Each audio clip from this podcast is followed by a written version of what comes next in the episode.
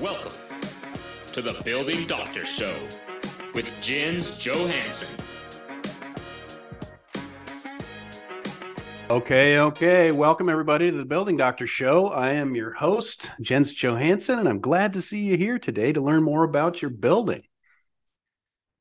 The uh, today we're going to talk about claims, claims and litigation and fighting and stuff, but we're going to talk about how to stay out of it and how to avoid it, how to dance around it, but when not not if, but when it hits, how it's not really that stressful and how we can we can help you walk through that. So today our guest is Jason Grosz, an attorney uh, from the office of Vial Fotheringham out of Oregon. So Jason, say hello to the crowd.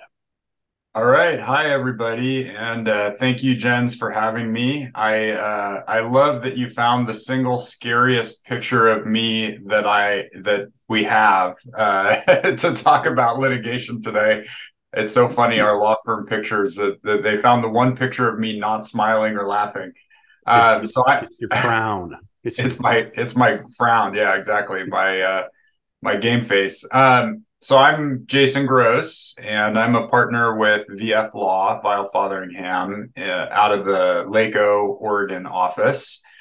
And I represent condominium associations and homeowners associations for a living. I represent several hundred, all shapes and sizes, big uh, steel and glass high rises, um, tiny two, three, four, 10, 20 unit condos. Um, master plan communities with clubhouses, golf courses, amenities, and everything in between, big or small.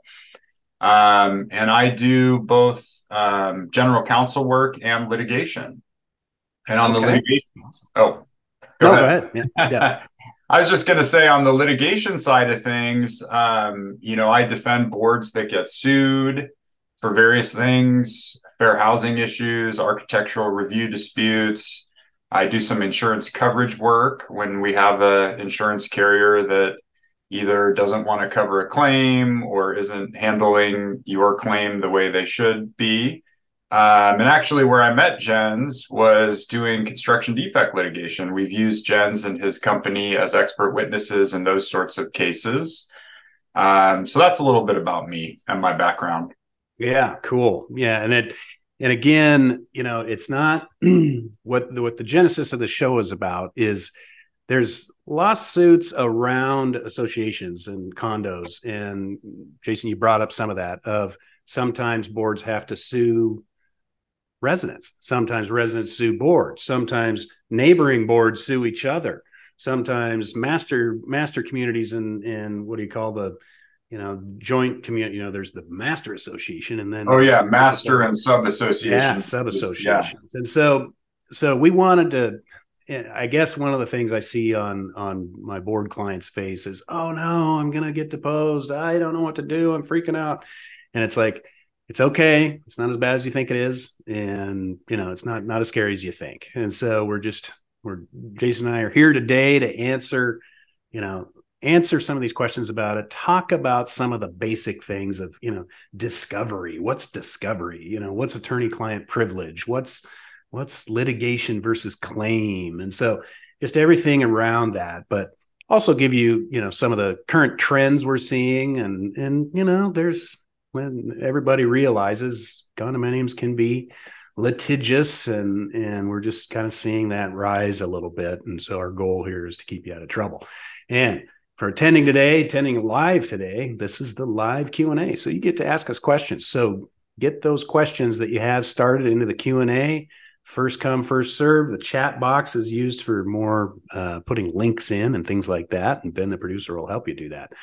But while we're talking about this, we're going to run a little poll, see who's here. And the uh let's see what's going on who our audience is. What we like to do is tailor some of these things. And i am missing the poll button. Where is the poll button?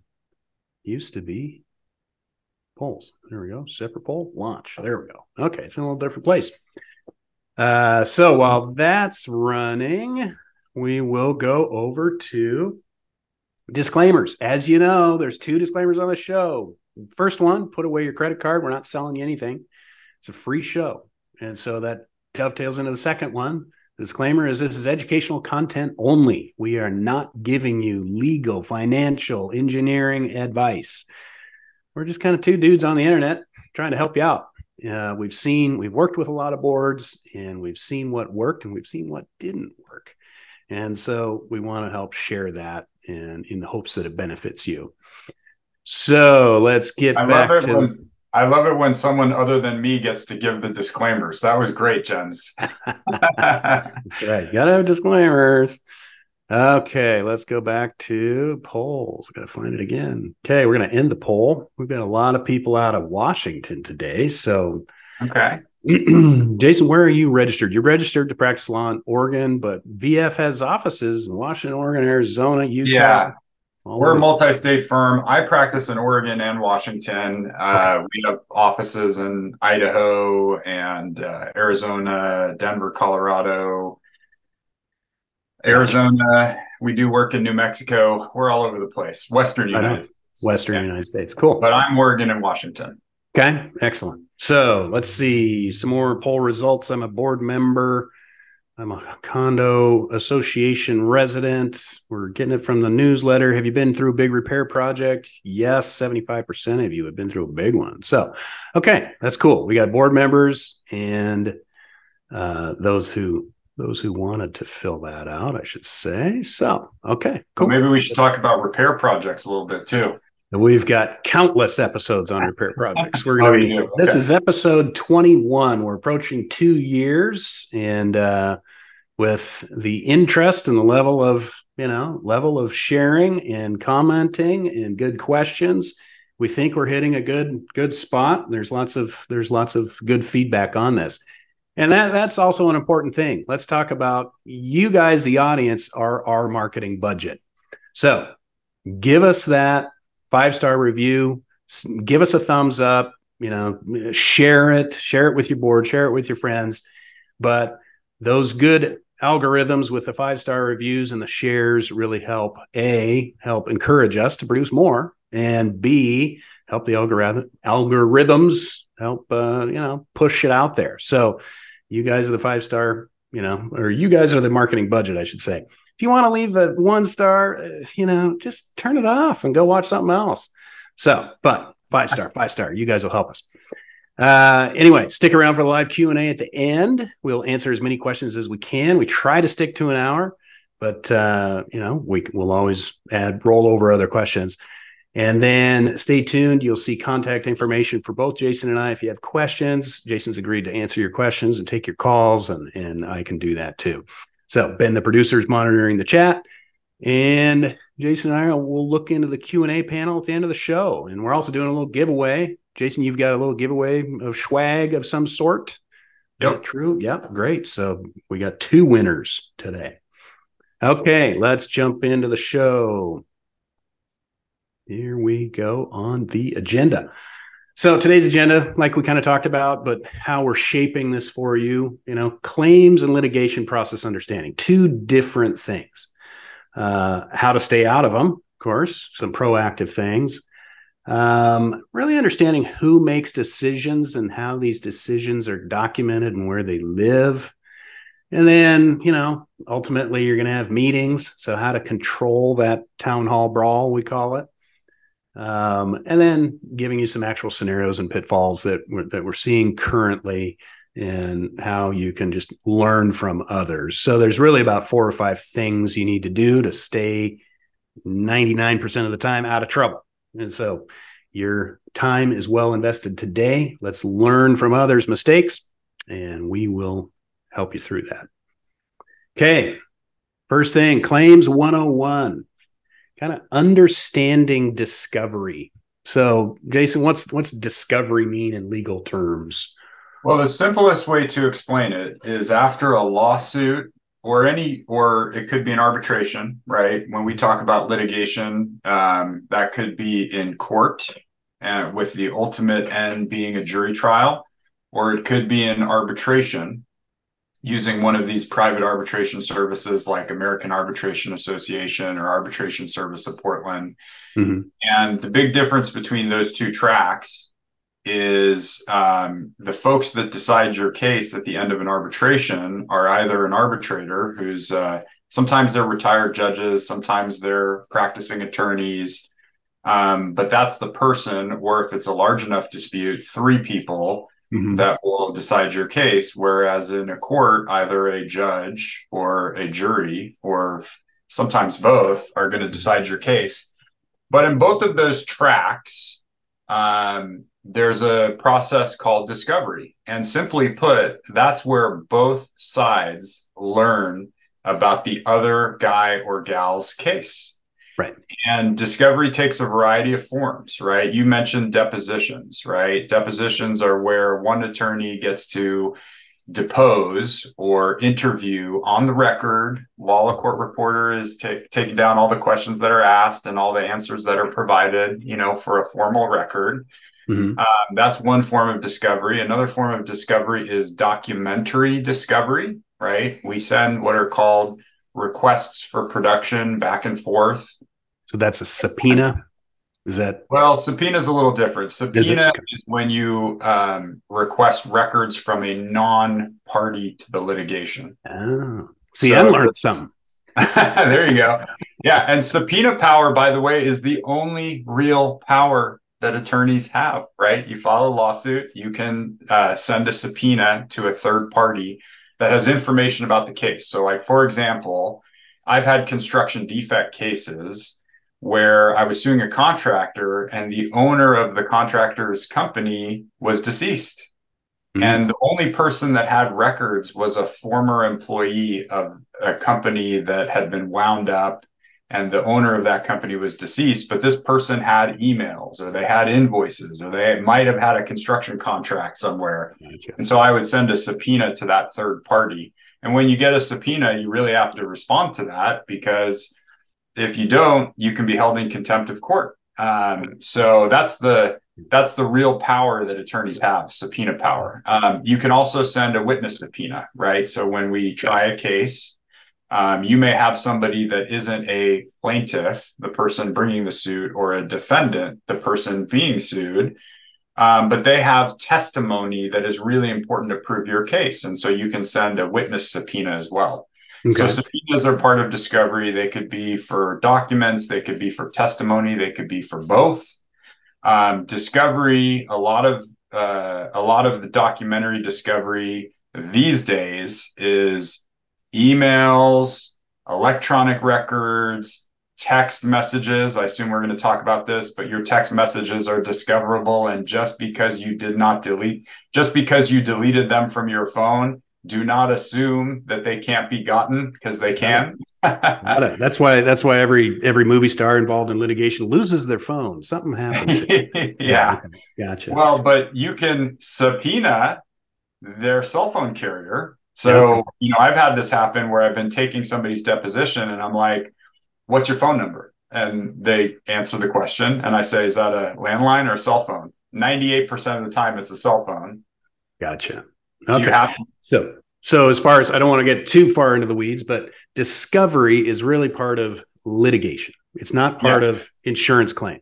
And so that's that's one of the big differences. In the next slide, we'll get into a little bit of definition, but if we if we just if we're mad at the contractor and we're the board and we want the contractor to come back and fix and we've hired Jason and his firm to you know to be be a lawyer and write him a mean letter we don't get to do subpoena and depositions until we file a lawsuit correct? That's right. Right. So if it stays in this insurance claim business or insurance claim it's just a it's just a claim against their insurance policy just like your car accident would be I've got now, you know an important caveat there though. So okay. when you when you open up a claim with your insurance company, um, your insurance agreement's just a contract between right. you and the insurance company. It could be a property insurance policy, it could be a liability insurance policy, whatever. But the insured has a duty to cooperate with the insurer, the insurance company, um, in evaluating and investigating the claim. So you're it, like, for example, if you have a multi-unit water loss mm-hmm. and the insurance adjuster is doing their thing to figure out who's responsible in what part for the loss. You as a condo board member have an obligation to cooperate with the insurance adjuster and if they request certain records you've got to provide those records. So gotcha. just so clarification. Kind of like a subpoena but it's more of a contract obligation. Yeah well and the risk is if you don't cooperate they could deny coverage.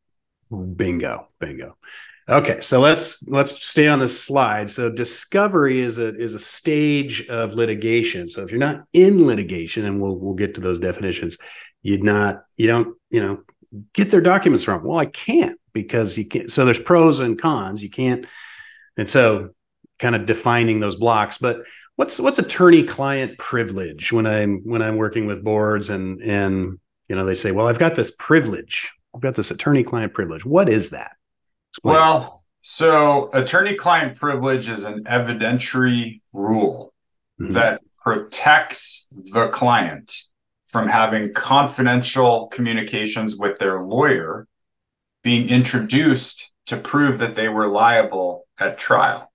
Gotcha. So the easiest example of this is Law and Order, right? Or Better Call Saul, or whatever your mm-hmm. favorite, you know, uh, crime drama legal show is.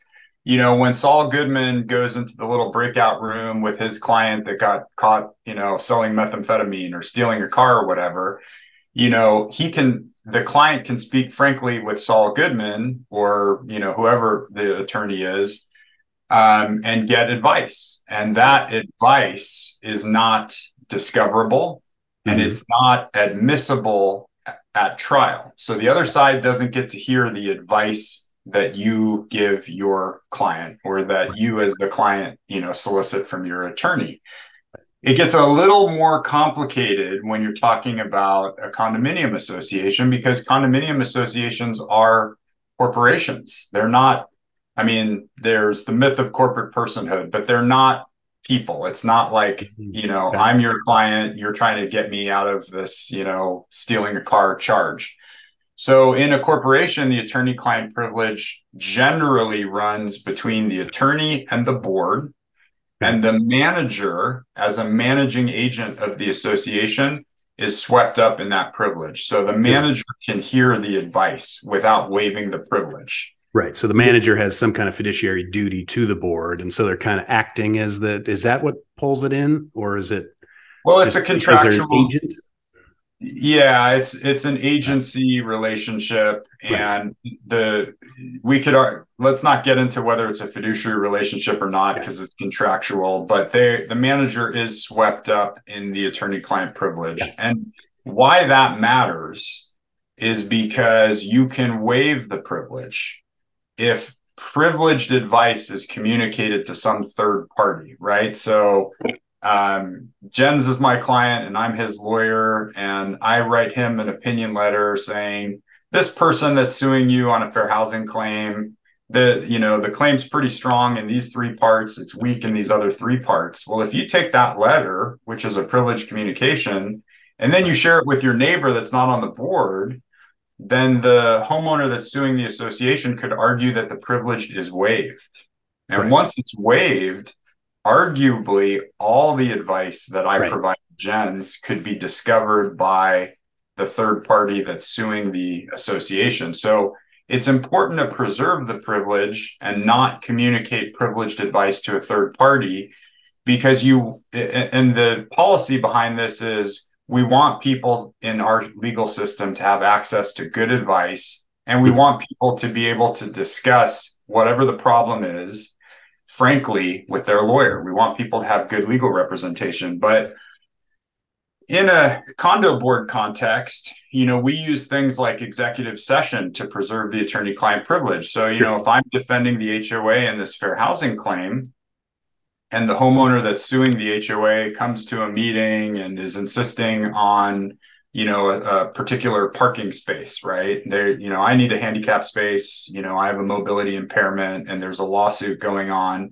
and by the way it's not just the attorney client privilege doesn't just trigger after the lawsuit is filed it's also in anticipation of litigation so yeah. if you okay. suspect that a lawsuit is going to be filed the privilege kicks in then so if right. you know the attorney gives you advice you know, a month before the lawsuit's filed, but you've already received a demand letter, the privilege uh, kicks in, you know, before the lawsuit is filed.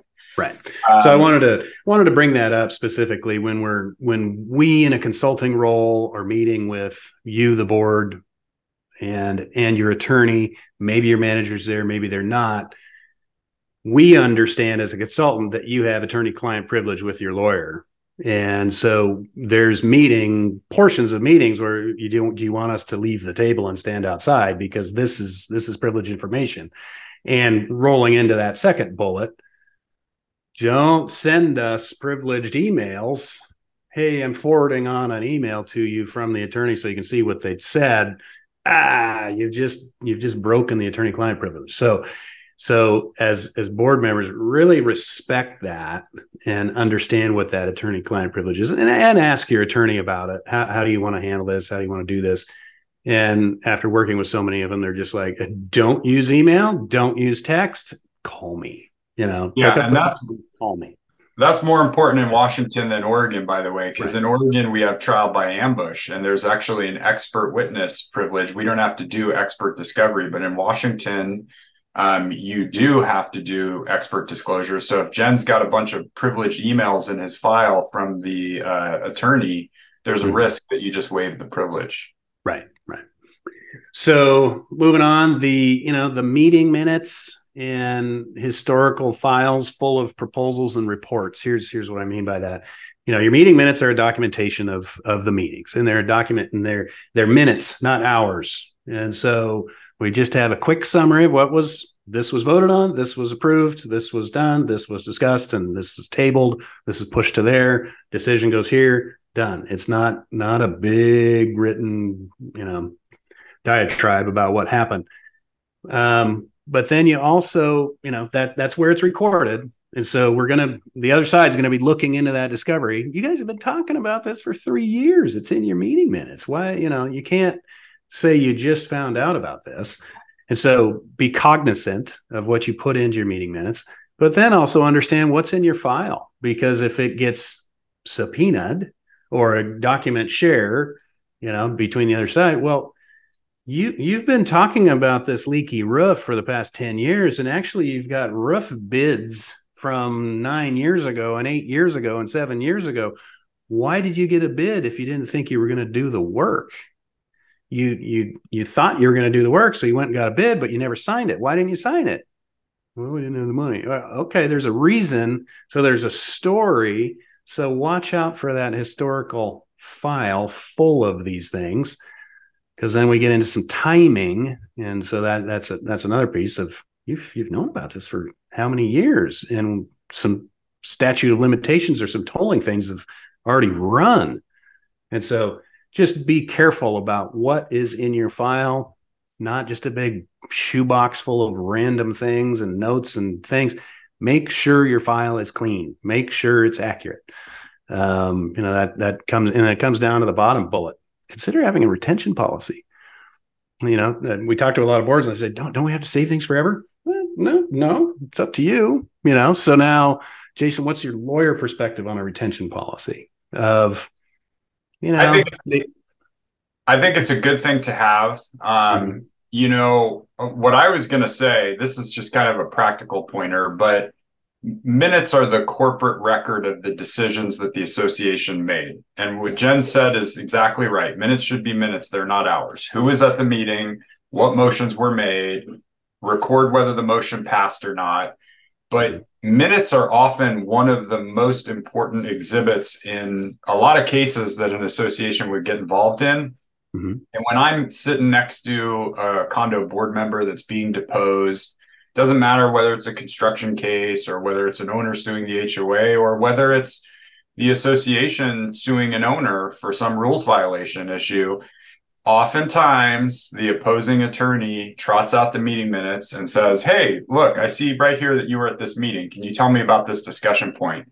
Well, here's the thing about minutes you have a lot of control over what goes into those minutes, right? You got to record the decisions but you don't re- need to record every single discussion point that's made. Mm-hmm. And you certainly don't want to record anything that's discussed in executive session because you run the risk of waiving privilege. So I have a lot of associations when there's a pretty nasty piece of litigation, you know, the secretary takes the minutes, they're not approved until the next meeting the following month.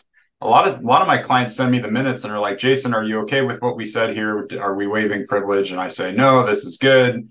Um, but you have some control about over what goes into those minutes. You you got to document the decisions, you got to document who's there, but you have some control. The retention policy, you're going to get different answers from different lawyers about this. I'll I'll just tell you what I think. So it is great to have a records policy, and a records policy is actually broader than a retention policy because you will have owners that, for whatever reason, make repeated and voluminous requests for records. And we're seeing a lot of this right now. You have an owner, they don't like that you didn't approve their architectural review application, or they're aggrieved because you didn't give them the parking spot they asked for. And one of the leverage points that they use is they torment the manager or the board members by making, you know, they ask for the last, you know, 10 years worth of minutes or every contract between the association and any landscaping country. I just company. I just had this in a case where the whole dispute was over landscaping. And um, you not only want to have a rule about how long you keep records, but you want to have a rule over who pays for gathering the records mm, and producing them. Yep. Because it creates an incentive for an owner that's making these voluminous records requests really just to harass or annoy you, not because they have an earnest interest in seeing the records.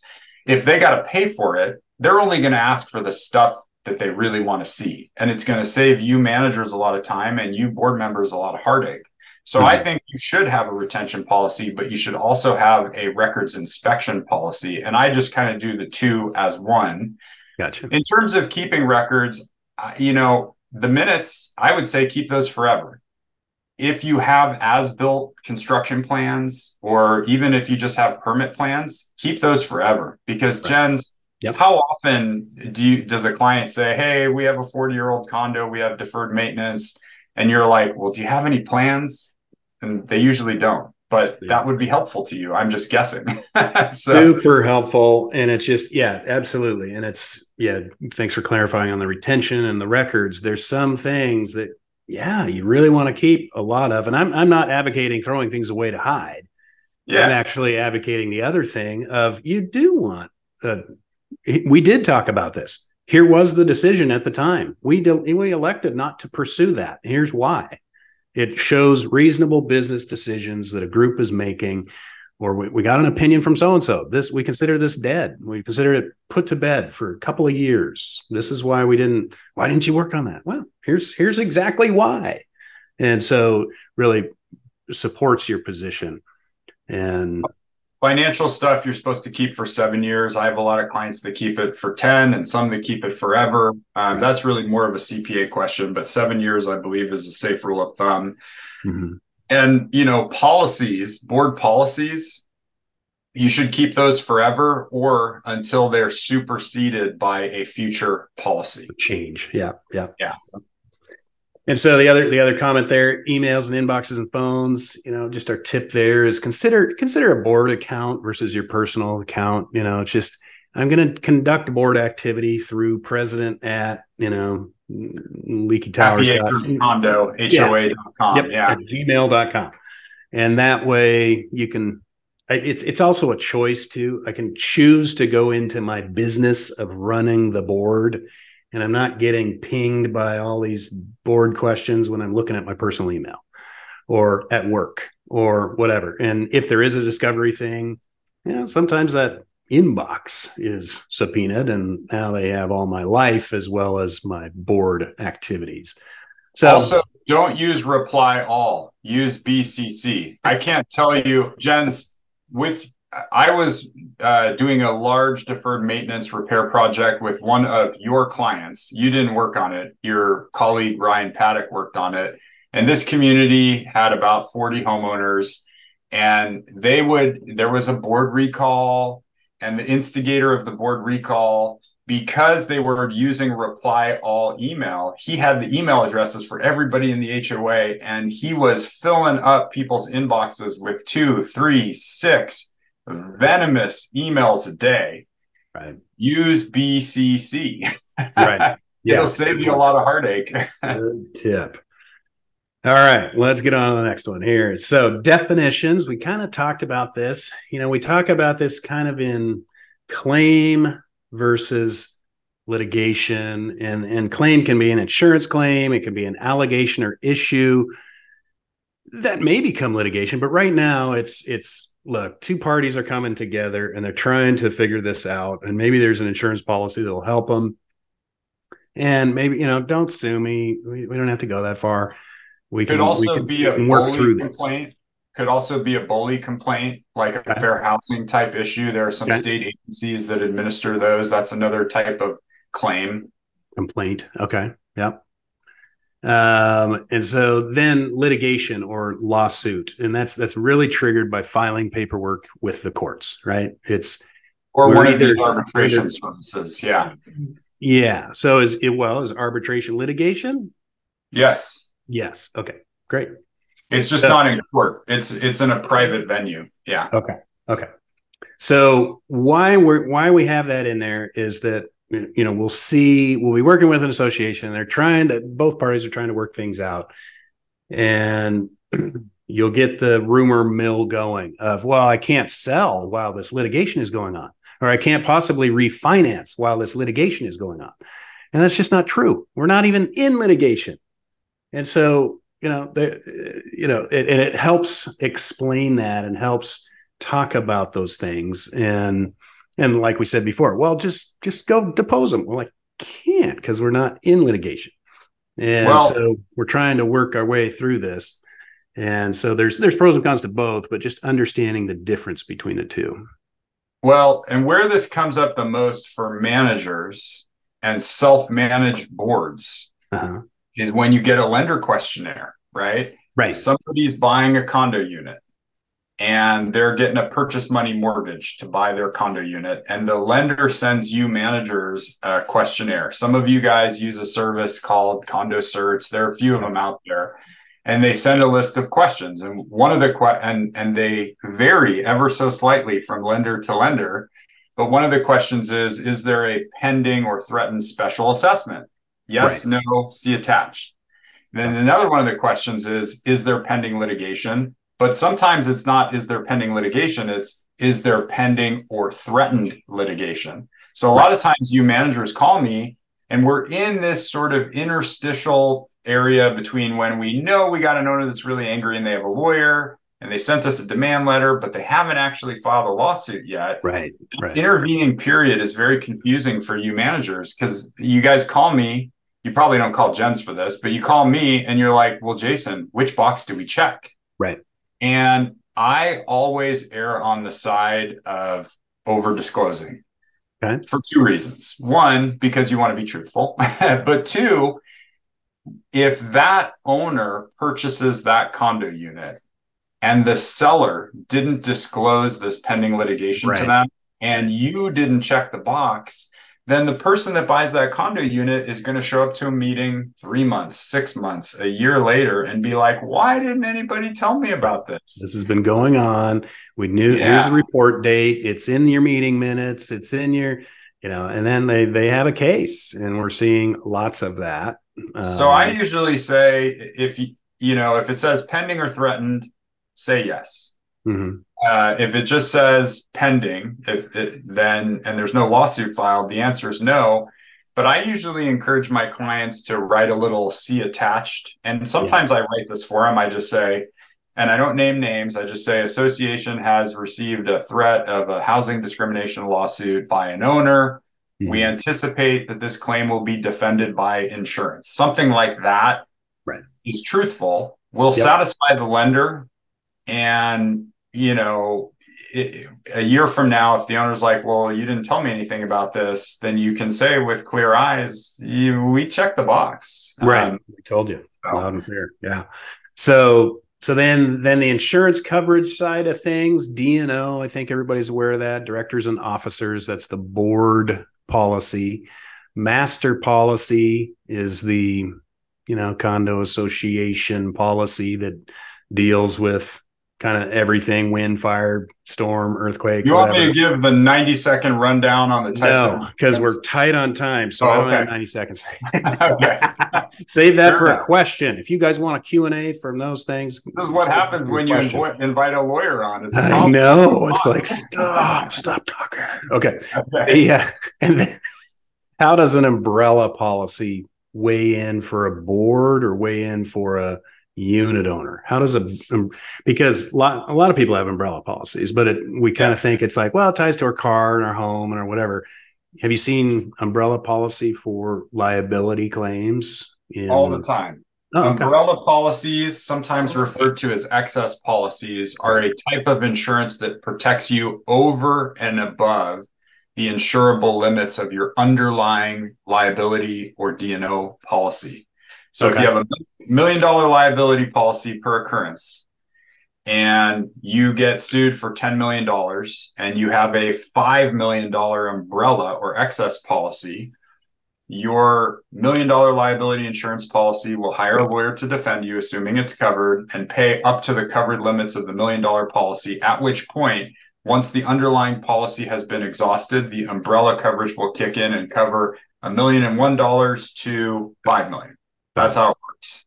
And these are great to have. All my big associations have them, just about all of them. Yeah. A lot of small associations don't have them because they're like, no one would ever sue us for more than a million bucks.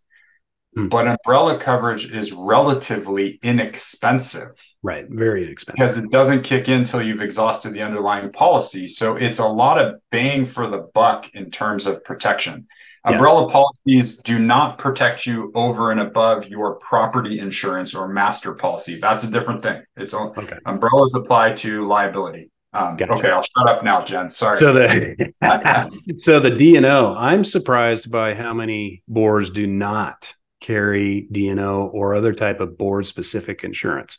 And and it's just a cost issue or they didn't know they needed it, they just weren't aware, but it's directors and officers and it protects you as a board member conducting board business.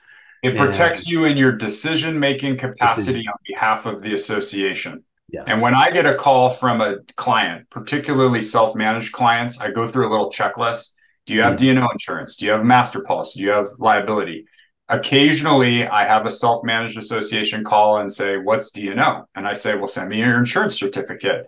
They do. They don't have D&O. I say, look, I'd love to do your legal work, but hang up, call your insurance agent, buy, D, buy D&O. Once you have D&O, call me back because your money's better spent on D&O than it is on Jason. And I mean, it's that important, right? Because right. D&O is one of the things that protects you directors in your individual capacity from personal liability. Very good. I would not serve on a condo board that I knew didn't have D&O because I want to make sure that if I do get sued, I'm going to have a defense and insurance coverage. So D&O is critical. Yep. Yep. Okay. Perfect. So we talked a little bit about the disclosure. Um, that first bullet, and it, and it dovetails into the next slide, is who is responsible for making decisions and how are they documented? And I know you you have this next slide. This is a matrix that you put together, but what what we're getting at there is who's responsible for making the decisions. And 95% of the time, isn't it the board? The board is elected by the association to conduct business according to the community's rules and bylaws and things like that. And so, yeah. so we see a little bit of this of we didn't know we had to make that decision, or can our manager make that decision for us? Can our lawyer or our consultant? They told us what to do. No, time out. We're giving you advice. You guys are the ones that need to make the decision. And so how do how do I make that clearer? And and maybe maybe you can maybe you can clean that up in in the next slide. But why is it fundamental that this is a first bullet point on this slide to you? Well, so it's fundamental because a lot of times, whether it's litigation or a repair project or whatever it is, there's an argument about from the owners, why don't I get to make this decision? Why hmm. do you board members get to impose a $25,000 special assessment on me? Gotcha. The owners should vote on that. Right. A lot of people buy in condos and they have a fundamental misunderstanding of who gets to make what decisions. So the basic rule, this is in Oregon and Washington, is that the board, the owners elect a board. Mm-hmm. And so that's an owner decision who gets to serve on the board. You may not show up to the annual meeting, you may not vote, but the people that do show up get to pick who serves on that board.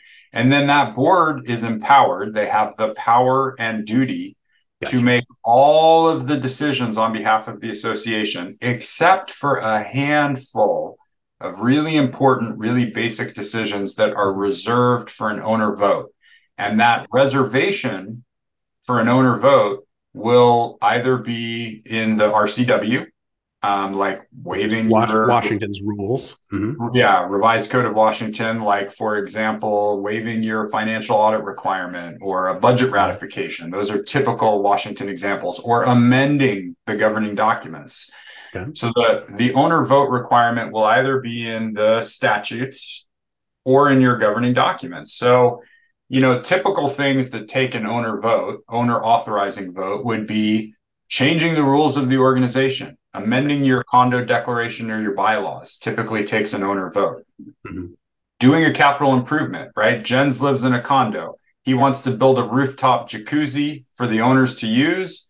That often takes a vote of the owners because you're spending the association's reserve funds not on maintenance, repair, and replacement, but on Jens's rooftop jacuzzi. And the owners got to approve that because they were paying into the reserve fund. Jens, you're being a good sport, thinking that that was going to go to maintenance repair, not Jens jacuzzi.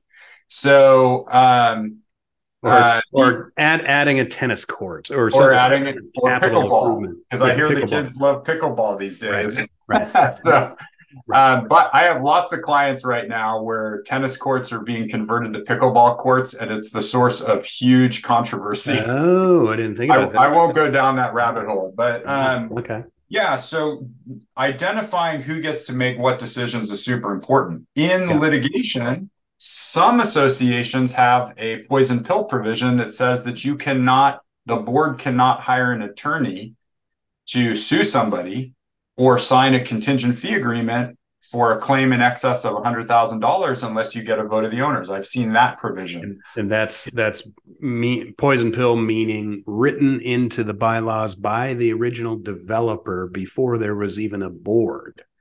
And it so prevents the developer from getting sued later on. Correct. And so that and there's all kinds of litigation around the country about whether that's even enforceable, but I do see that. And that's an example of a reservation in the governing documents requiring an owner vote.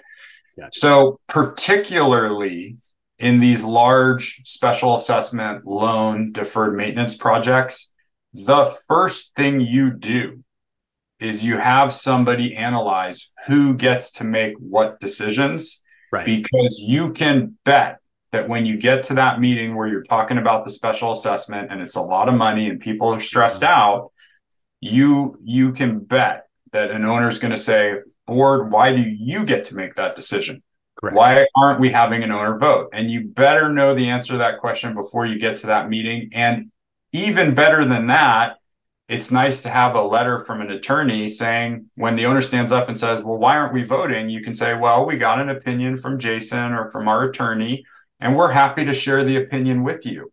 And by the way, there's no threat in litigation. So you're not waiving the privilege when you share that opinion. bingo, bingo. So let's see. We'll we'll get to that slide. A couple more things I wanted to cover on disclosure rules every state's different. Talk to your attorney. Make sure make sure what what Jason's saying is is uh, is is uh, correct for the state rules. The transaction disclosure we talked about that of of the association was dealing with this building investigation process for three years and somebody just bought and sold and the seller had no idea that this was going on the board knew that but they didn't tell the association so the seller, when they're filling out their just you know form 17 disclosure, they didn't know about anything coming up. And then you know people who just buy in are mad because why why did I, I wouldn't have bought here with this big assessment pending had I known. But then the other side of the disclosure, the timer is always ticking. and so most insurance policies and or statutes and limitations have a one or two year timer. And so what happens is we'll give our report saying your decks are falling off, and the board will f- maybe fight and argue and a new board and and then they're still arguing and all of a sudden they dilly dally their way beyond the one year or the two year and they call us back and say hey remember that report you wrote back in 2020 we'd like to pursue an insurance claim. And we kind of go hmm well we're not miracle workers and neither is jason but talk to him and see if your timer is expired. But i think you've passed that limit. And so it's the same kind of thing with the four year condo act in washington. Four years and one day you don't get any of that warranty or the 10 year in oregon and and and so on. These So, are hard deadlines. yeah. attention to these deadlines and so disclosure and deadlines. So anyway let's get on to that next one. So this is your slide turn i'm turning you loose you're talking about here's the decisions that you have to have to do and so you're citing some oregon rules ors Yeah, But- and there are parallel cites in the RCW, and it just depends whether you're an old condo act, new condo act, or new new condo act, Mhm. WCIOA, which Mhm. all the Washington managers are intimately familiar with. But But spell that yeah um, but yeah, this is you know what I was talking about. The basic rule is the owners elect the board. The board gets to make all the decisions except for a handful of ones. Um, but this slide uh, is from a presentation I teach on how to um, successfully conduct a large repair project Okay. that involves a special assessment and a loan. And I know we have several people on the line that have experience with this, but the decisions. So, what I like to do is I like to write a letter and I say, here are the decisions that you're going to have to make. You're going to have to pick a scope of work, right? Is Mm-hmm. it maintenance, repair, and replacement, or is it a capital improvement like Jens jacuzzi? is it, you know, is it uh, establish a budget, right? And in Washington, you have budget ratification. We don't have that in Oregon. In Oregon, the budgetary decisions almost always a board decision. Um, imposing the special assessment or serial assessment.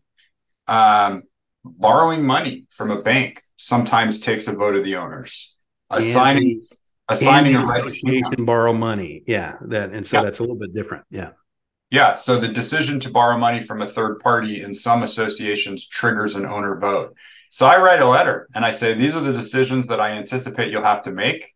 Mhm. And I say board decision or owner vote. And if it's owner vote, I say whatever the threshold is 75% of all owners, 75% of the owners in person or by proxy at a meeting.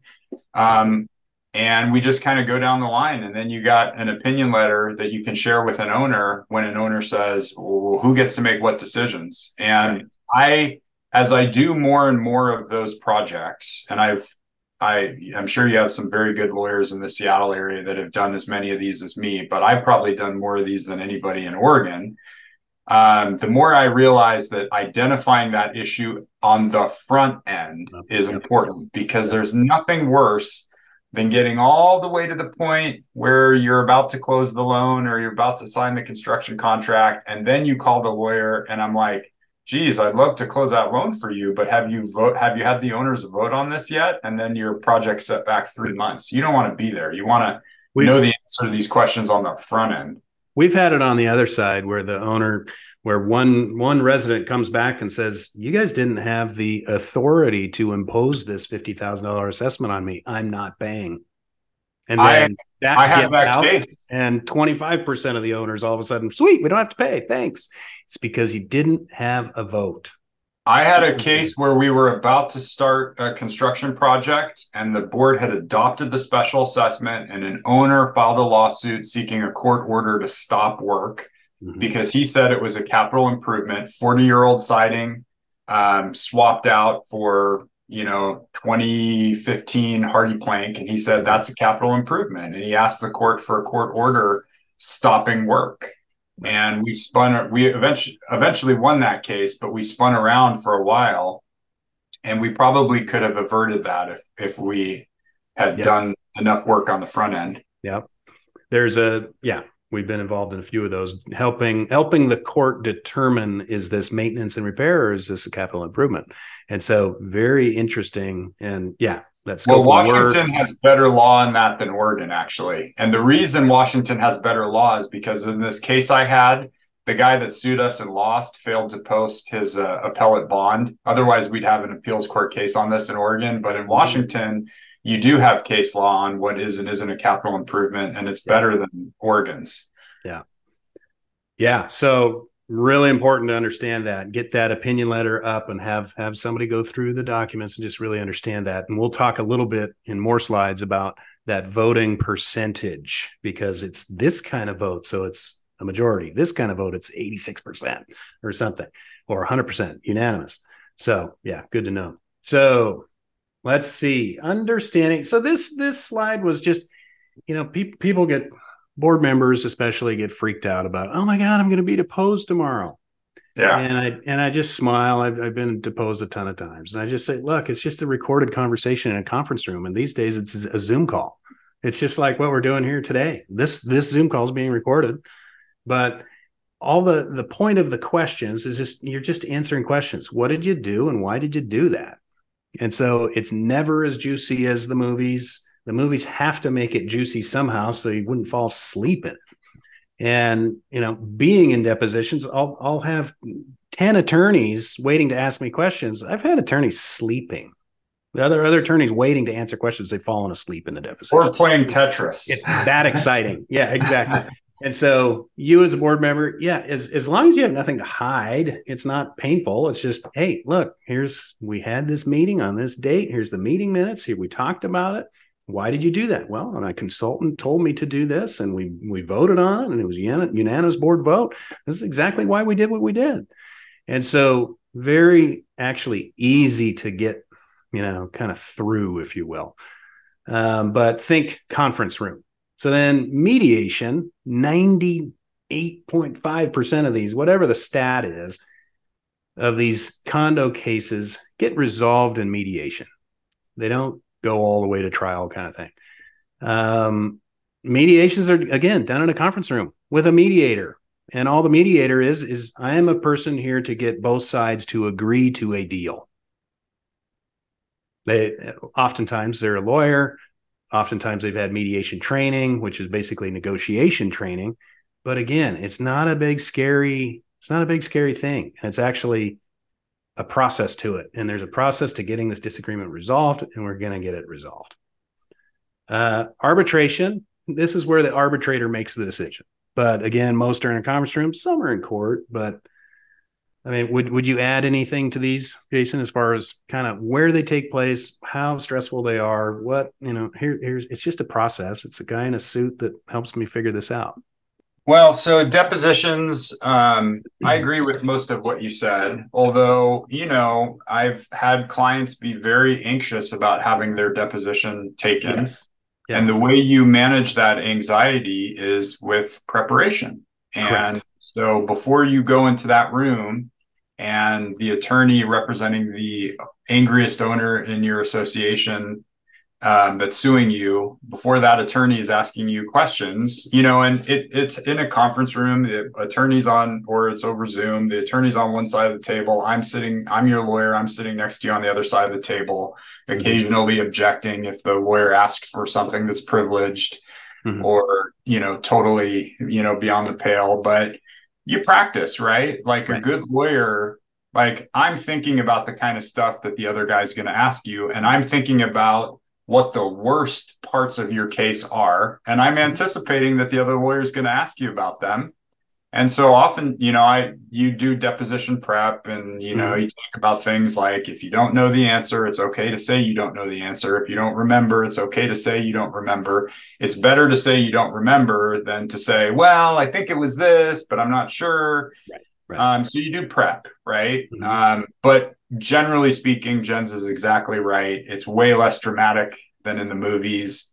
Uh, it's often pretty routine. Um, mm-hmm you know, mediation is uh, just where both sides agree to have a neutral third party attempt to resolve the dispute. Mm-hmm. And arbitration is like a trial. that occurs in a lawyer's conference room, or during the COVID days, we did it over Zoom. Mm-hmm. But um, it's less formal than being in a courtroom, both right. in both in terms of the way the evidence is marshaled, and because there's no jury sitting there. Like in a in a jury trial, you know, the lawyer's got to argue about whether something's admissible. You know, the judge may say, "Hey, jury, step out," and then we argue about it, and the judge decides whether they can hear it or not, and then they get invited back in. Arbitration. I have some clients that hate arbitration, but the truth is, arbitration is usually a lot faster. Right. Um, and then trial. We've talked about that already, mm-hmm. but that's really all I would add, Jens. Yeah. And I think, yeah, like you said, prepping the witness and and we we can help our boards with training as well. Just, you know, here's here's what to think about. Here's how to here's some questions we see. Every every every case has bad facts. And so here's here's the bad facts. If I were them, I'd be asking about them. So how do we walk our way through this? And here's here's how we can we can talk. So to help you as the board get comfortable. And just it's one step it's one one bus stop along the route. And you know how, how much of the time is the board deposed? I mean is it 50% 40% less less yeah. Yeah so that's what experts get. So experts get deposed we'll do the deposing for you. So anyway. All right. Next one staying out of trouble and so these are just kind of my quick bullets, you know, follow the rules and the bylaws, including notices and timing issues. And, and we we we've talked, you know, given you examples about this of, you know, you didn't you didn't conduct that vote right, so you can't assess me, or you you know you just called this meeting out of the blue but actually meetings require three weeks notice and time you know 60 days and this and that. You know follow your rules and a good good manager is helping you do that.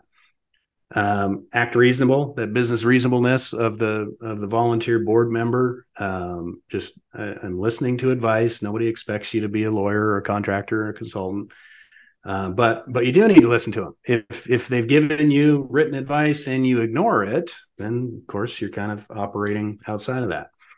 Um, communicate and share. This you know don't hide. I i cringe when i talk to boards and they say well we don't have to tell people this. And i was like it's not that you don't have to.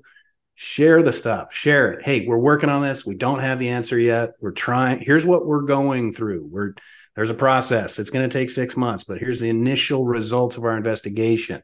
Here's the report that we got. We're giving this out to you know or talk to your attorney about what gets disclosed but communicate and share is usually the better route.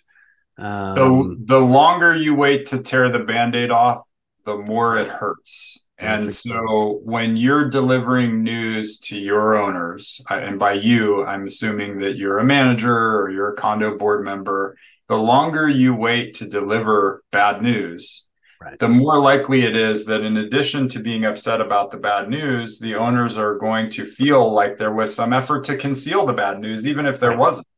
Right. And so the longer I do this, and this is especially true for these special assessment deferred maintenance projects. Mm-hmm, mm-hmm. I, I tell my clients, look, maybe you got a report, but you don't have a bid yet. You know, invite the consultant, invite me to a meeting to talk to the owners about it. It's okay to say that you don't have all of the information. What mm-hmm. the owners want to hear is that you're working towards a solution. But the longer you wait to tell people that, generally speaking, the angrier they are going to be. Um, yep. There's a good good phrase. Conflict deferred is conflict magnified.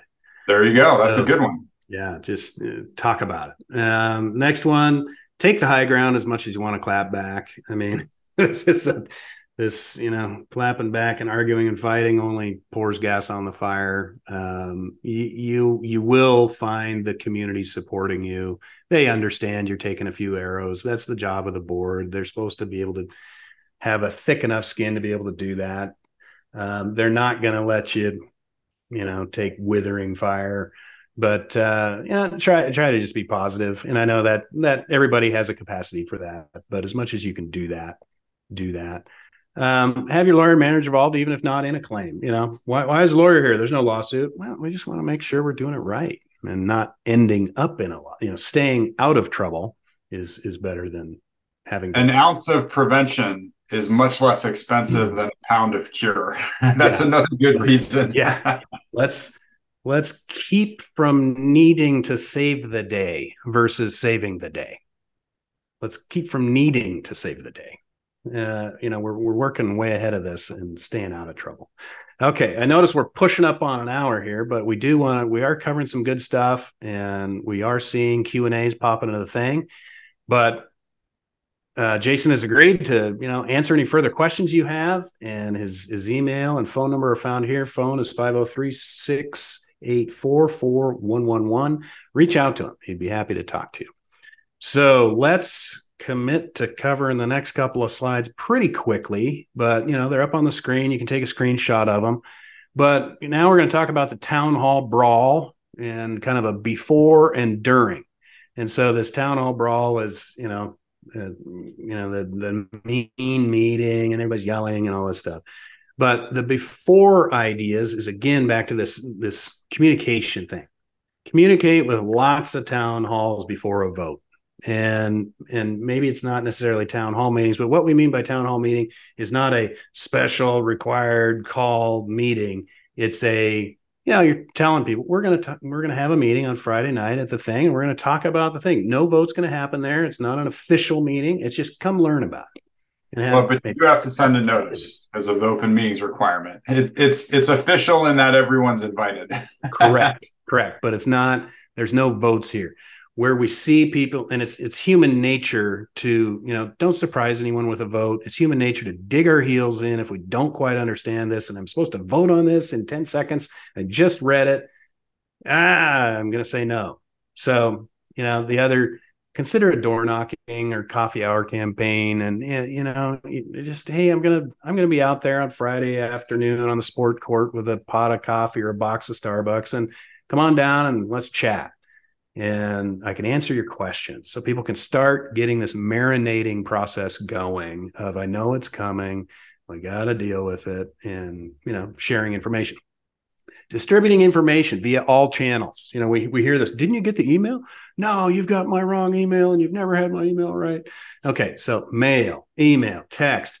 I really love the old high vis yellow flyers that are taped to the front door maybe that doesn't work in your association or not but you know look we know you got the flyer we know you got it because it was taped to your door don't tell me you didn't okay so just really old school. Remember when we used to get pizza flyers under our windshield at the stadium park you know that kind of thing? So i had to take it off to drive. Where where where else can i you know put them up in the elevator put them up in the wherever the common elements are.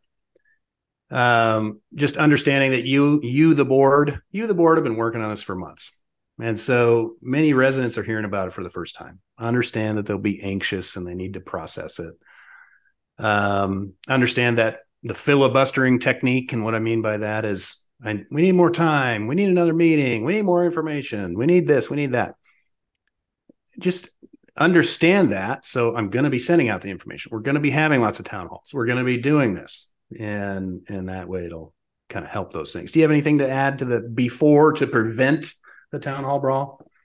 Well, um, uh, lots, but I'll keep it short. So when this is especially true for special assessment projects, but it's also true for litigation. So when you present your typical homeowner with some bad news, a big bill, $25,000 special assessment, people go through something like the stages of grieving. Stages. You know, there's anger, denial, bargaining. My brother in law could do it for less. Um, and eventually you get uh, to acceptance and the ability to act. And what you're trying to do with all of this communication, both before, during, and after the town hall, is you're trying to bring enough people in your compu- in your community from anger and denial to acceptance and the ability to act. Yep. You're never going to bring 100% of people all the way there. You should let that go. You got to get a critical mass in your association to acceptance and the ability to act. And um, the best way to do that is to have lots of meetings and lots of communication. You know, in the actual town hall brawl, you know, the fil- this filibuster comment that Jens made, I always like to end a town hall by thanking the board and reminding the owners, you know, these board members are homeowners too. They're volunteers. They don't get paid to be here. And in fact, they're going to have to pay the special, the same special assessment that you are. So mm-hmm. when you see them in the neighborhood, go easy on them. Yeah. And then the other thing I always do when I wrap up that meeting, you know, I thank them and, you know, sometimes people clap the other thing I like to do is I like to say, it, you know, this is not the last meeting. It's not the last meeting I'm going to be at. It's not the last meeting Jens is going to be at. If you didn't get your question answered tonight, we'll be at another meeting. You know, sleep on it. We'll answer your question later on because yeah. it it you know people want to feel like they got a chance to be heard and like their questions and their input is important.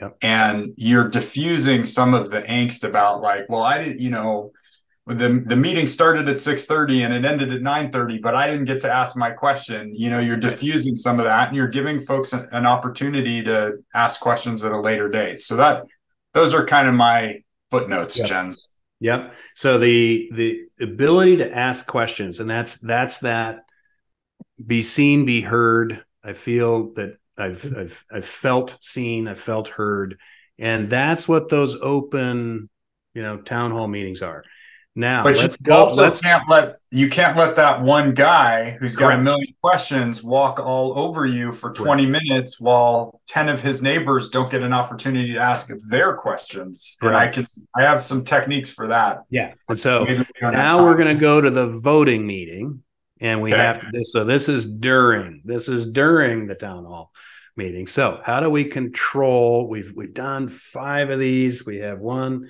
one angry person or or you know kind of strategies to control and you know just going down the have an agenda and stick to it here's the three things we're covering at this meeting tonight well what about it nope we're going to have a special meeting for that thing later tonight we're going to cover this agenda um, next you know we've got this allotted time for you know feedback but we're going to have a sign up sheet and a timer. You get three minutes. So there's 15 minutes for this. So that means five people, maybe six, maybe seven if you don't use your full three minutes. But I'm sorry, we got to move on. We got to stay on that agenda. And then then getting into it's interesting on the owners versus tenants versus media versus who's allowed into these meetings. I, I've seen media, I've seen, you know, all sorts of I'm not even that person's not even an owner. They're a, they're they rent. Why are they here disturbing this meeting? And so have that ability to as they're entering the meeting, what unit are you in? Who are you? You're not on this thing. You can't come in. And you do uh, that with a sign-in sheet that you identify people as they're signing in. Yep. And if it's someone's brother-in-law that doesn't even live there, you right. say politely, you know, this is a private meeting. Do you own a, a home here? Yeah, exactly. So it's all those other, you know, YouTubers, etc. Understanding Robert's rules and how to run a meeting, maybe having a meeting runner or a polit, what do you call them, politarian or uh, parliamentarian? Parliam, parliamentarian. Yeah. So big word, but you know, 30 minutes on YouTube, you'll understand Robert's rules and the basics, and you'll you'll be good at that. And if you don't, I've got a great handout that's two eight and a half by eleven sheets with a chart, and it's probably 85% of what you need to know to run a successful meeting. I'll email that to you, Jens, and anybody that asks for it, yeah. you can to them. Awesome. Yep. The um, and then you know I'm going to jump. Let's see. Understanding the vote. We talked about that. So what what do we need tonight? Do we need a majority? Do we need hand raised? Do is it filled out ballots? Is it so? Of course, have those things. Two thirds vote. Is it a vote in the negative? And what that means is, if here's our approved budget, with the $2 million repair job in it. And it passes unless it's 80% voted against. A majority. That, yeah. That's a vote, ratification is weird. In the, the negative. Ratification yeah. is probably the only vote you will encounter where it's a negative. A majority of the owners need to vote it down. Most right. of the votes that we would have, other than the ratification in Washington, mm-hmm. would be in the positive. Um, but yeah. um, let me let me add something. I had this experience. It blew my mind. I was doing a large repair job. Um, 20 owners. We needed a 75% vote um, to take out a loan. The board had the authority to do the assessment, but if we couldn't get 15 people to vote in favor of borrowing money from a bank, we couldn't do the job. Correct. So I get to this meeting and I have a whole like sample agenda I like to use. I don't call this the town hall brawl. I call this the meet the team meeting, right? But um, you know, first the board member was going to give a brief history of how we got there, and then um, the consultant was going to say this is what's wrong with the building and this is how we fix it, and show some slides of dry rot and windows that were not properly lapped. Then the contractor was going to talk about what to expect during construction. Then I was going to talk about how we pay for it. We were going to take owner Q and A, and then we were going to vote. That's a really good, robust right. agenda for one of these meetings. Mm-hmm. But my client didn't like what I had to say about that. So what did they do? Board president gave you know a five minute background of why we got here and why you should vote for this. Then the then he called for the vote, and then he had discussion afterwards. And I was like, why the hell would you vote on it before we let the owners discuss it? Don't ever do that. You always, and this is another reason to have a, uh, another good reason to have a timed agenda. Any mm-hmm. owner that wants to speak before we vote on this is going to get three minutes. Yep. And we're not going to cut you off. We're not going to interrupt you. If you ask a question of the board, they'll answer it, but it'll be on your three minutes or five minutes, whatever. Mm-hmm but you have you let the owners express their viewpoints pro con or otherwise and then you call for the vote nothing sends a worse right. message to the owners than making the decision or calling for the vote before they even get to discuss it so yeah um, so yeah, yeah. The, all good points but all understanding this this is going to be a voting meeting we need an agenda we're going to have some rules we're going to have some announcements up front. Today, we're going to do the following and we're going to vote on this. And here's how the rules are going to run. This is what the vote's going to be like. Here, here's how we're going to handle this. And all other topics are, you know, taken into an, a different meeting. One and, other thing, if it's okay. Yeah. Your typical owner has nowhere near the background on the project that a board member does. And so I always like to give a little speech about a yes no a yes vote means this and a no vote means this. Mm-hmm. If you vote yes on the loan, we're the board's going to do the project, we're going to borrow the money and you're going to pay a serial assessment. If you vote no on the loan, we can't do the project in this format the board can specially assess you $25,000, but you're not going to have this option to pay over time. It's going to yeah, be you owe $25,000 February 1st, you figure it out. Yep. Sometimes the practical impact of the vote gets lost on some of the owners in the room. And I've seen votes fail because of that. So it's hmm. really important not to just say you're voting yes or no on the on the loan, but if you vote yes, this happens. If you vote no, this other thing happens just you know there's as a board member you get so mired in the details that you just don't lose sight of the big picture yep yep and it's yeah. And again talk to people who have been through these meetings and they will have tips and and you know again your lawyers managers and consultants just to run an effective meeting. Um, we've all been in bad meetings and we've all realized uh, if only we would have had this an agenda. If only we would have explained that vote better it would have passed and so think about that and and treat it as a pre-flight. I mean just go through the meeting go through the thing. Here's what we're going to anticipate and and then you'll find it works really well. And so always good to do a little practice session. Right right. And let's see we'll keep moving here. So real life scenarios, um, you know, I kind of kind of did some types of the boards, and and you know, you've got you've got the controller board member. You know, they're the know-it-all. They're always in charge. We don't need rules. We don't have money for that. We aren't going to do anything. Catch me if you can. You know, kind of that personality. The I didn't know is a really interesting and kind of dangerous one right now. And half the time we see them as a super busy professional. They just haven't even had time to get their teeth into what's going on.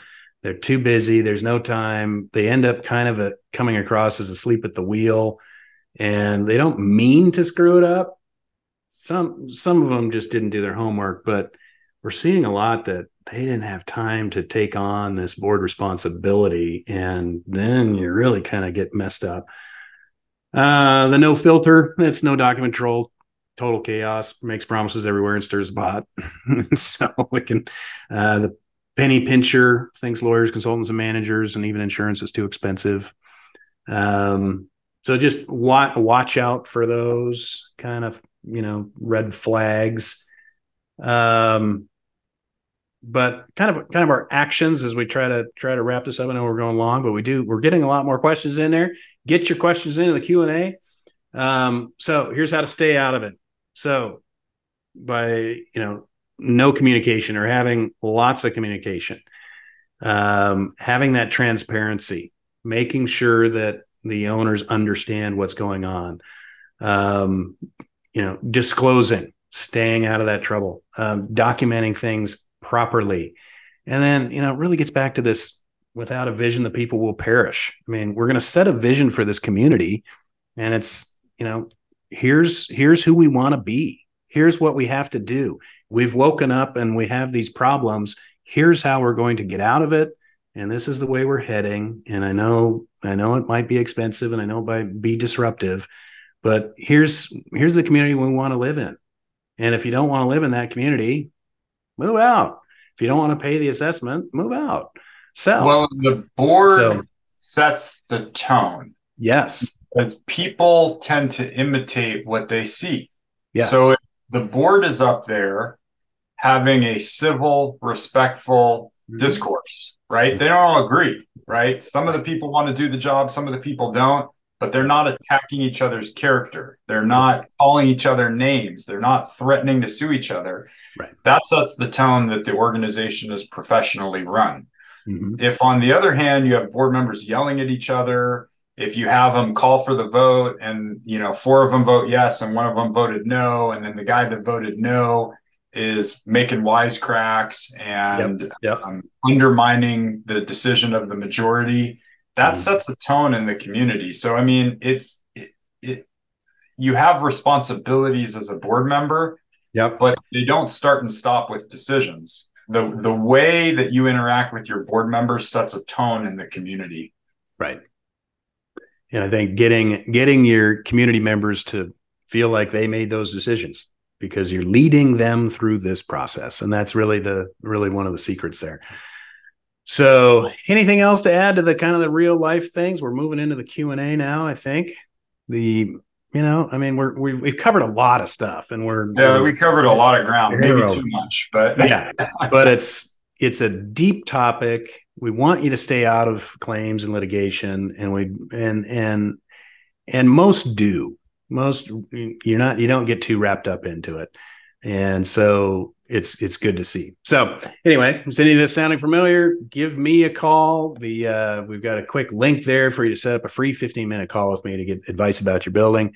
And uh, you can use the QR code. You can use your phone to scan that. But learn Follow on Instagram. He always he always cooks something fancy in a exotic locale. My favorite is the episode on uh, radiator cooked fajitas. Um, I had yes. to I had to get my joke in there, Jens. yeah, you bet. The uh, yep, J2 is all over everything, and of course you can search for me on uh, Instagram and Facebook and those places as well. So